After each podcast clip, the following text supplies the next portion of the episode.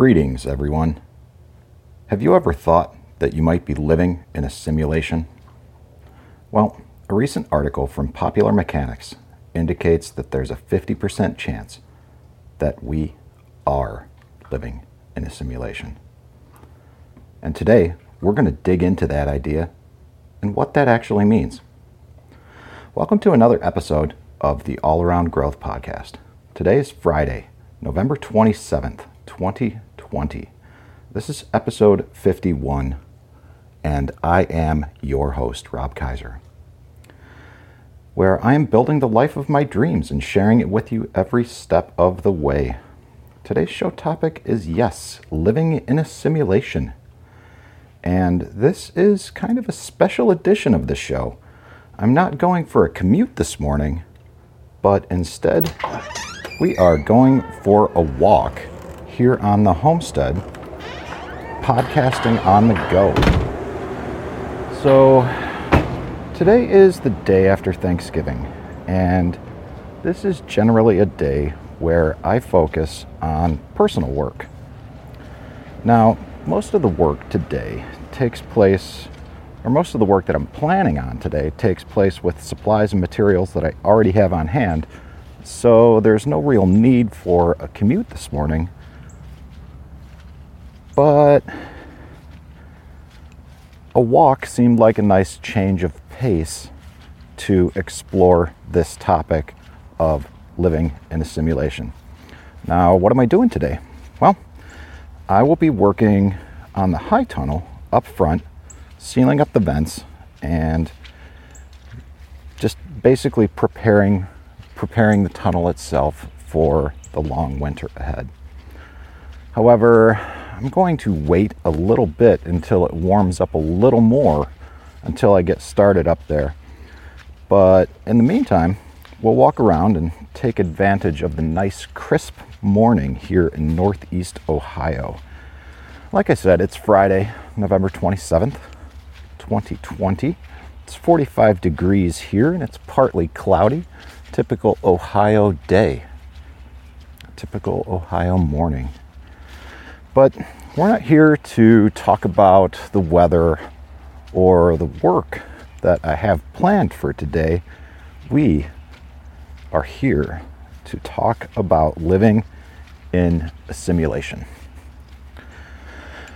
Okay, so the article that we're really going to break down is an article in Popular Mechanics that was written last month and subsequently shared with me by a friend. Now, this idea of simulation theory isn't something that's new to me. I've heard it discussed several times on the Joe Rogan Experience, and now, just because I listened to a couple podcasts with Joe Rogan and Elon Musk and Lex Fridman and Dennis McKenna, Uh, doesn't necessarily make me an expert on simulation theory.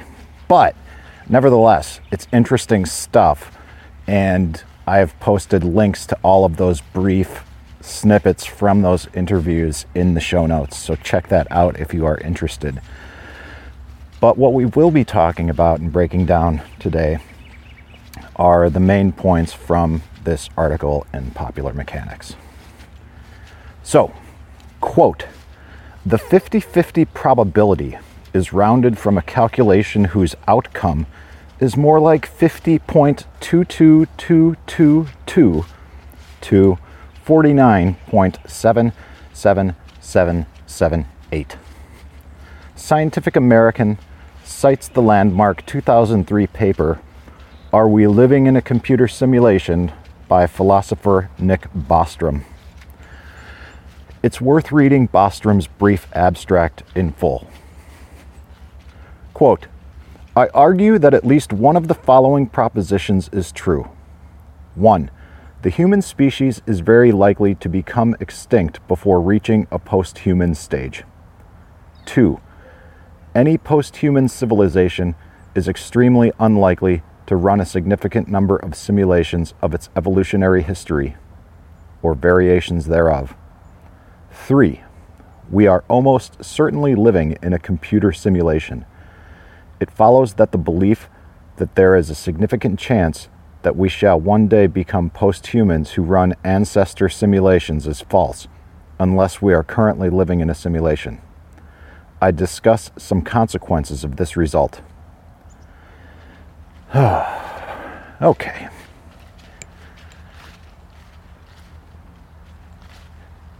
Scientific American also points out in this article, uh, they make some references to The Matrix and its sequels, and how that pushed a lot of the simulation theory forward, but philosophers have speculated in this direction for thousands of years.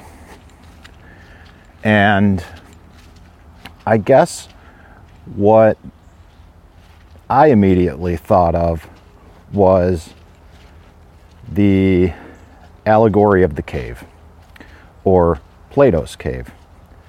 And for those of you who aren't familiar with this, let me read a brief snippet off the Wikipedia page to provide some insight as to what the Allegory of the Cave is.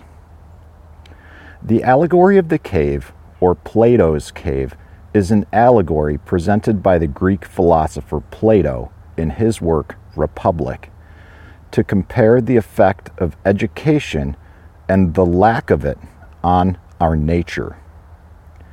It is written as a dialogue between Plato's brother Glaucon and his mentor Socrates, narrated by the latter. The allegory is presented after the analogy of the sun and the analogy of the divided line.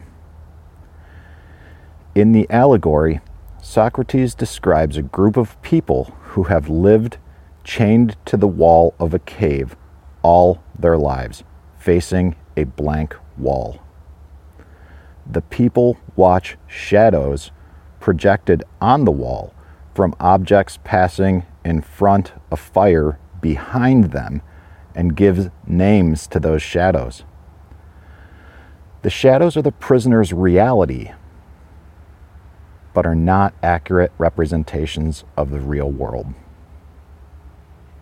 Now, okay, back to the article. The article continues with, but Bostrom's, Bostrom's simulation theory in particular pivots on computing power.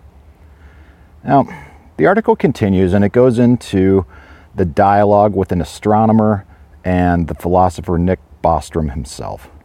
And if you're interested in reading more, you can follow the link to read this article on Popular Mechanics and a link to Bostrom's work itself from that two thousand three paper, Are We Living in a Computer Simulation? However, I am not really interested in reading or learning more about the simulation theory. I want to talk about what that means to me based on my own experiences to date, okay? Now, my own personal experience has resulted in multiple different realities in my own single life, which leads me to question, have I already lived multiple lives? You know, I'm in the process of writing my autobiography to help me determine my passion, my purpose, and my why. And this process of writing my autobiography makes me feel as though I actually have lived multiple lives. Why is that? Well, it's the approach that I'm taking to actually doing the writing itself. I'm going through my life writing chapters effectively based on the epics that I've lived. And the end result of this process is going to be me writing out and detailing my past, which will give me the ability to analyze my present and then subsequently prepare for my future. As far as I'm concerned, I am actively creating the next simulation. And I can change that based on what I have yet to write. So the more that we engage in a lifestyle of all-around growth, the more we become experienced in simulation theory. This process, this lifestyle of all-around growth, this consistent writing and rewriting of realities surrounding health, wealth, and purpose, and the consistent embrace of healthy, positive, and beneficial change allows us the opportunity to live in a simulation if we want to. Because remember, life is anything that you want it to be, and change is the only constant. Well, hopefully this episode was a valuable use of your time. And if it was, and you'd like to support the podcast, just go to the show notes, and the best thing you can do is follow the link to click and rate and review the podcast. Five-star rating is great. That's the easiest thing to do. But if you feel so inclined, go ahead and write a review. That affects the Apple algorithms, and at this point in time, that's the best thing I can think of to help grow the audience and help promote the show. If you have any questions for me or anything you'd like to see covered in the show moving forward, just drop me an email. Send your questions or comments to allaroundgrowth at gmail dot com, and I'll be happy to address them on a show. Also, before we uh, close today's episode, I'd like to invite you to join the community. The best community that you can be a part of right now is on Telegram, and you can find us at t dot m e slash allaroundgrowth. This is Rob Kaiser, and you've been listening to the All Around Growth Podcast. Thank you for your time, and have a great day.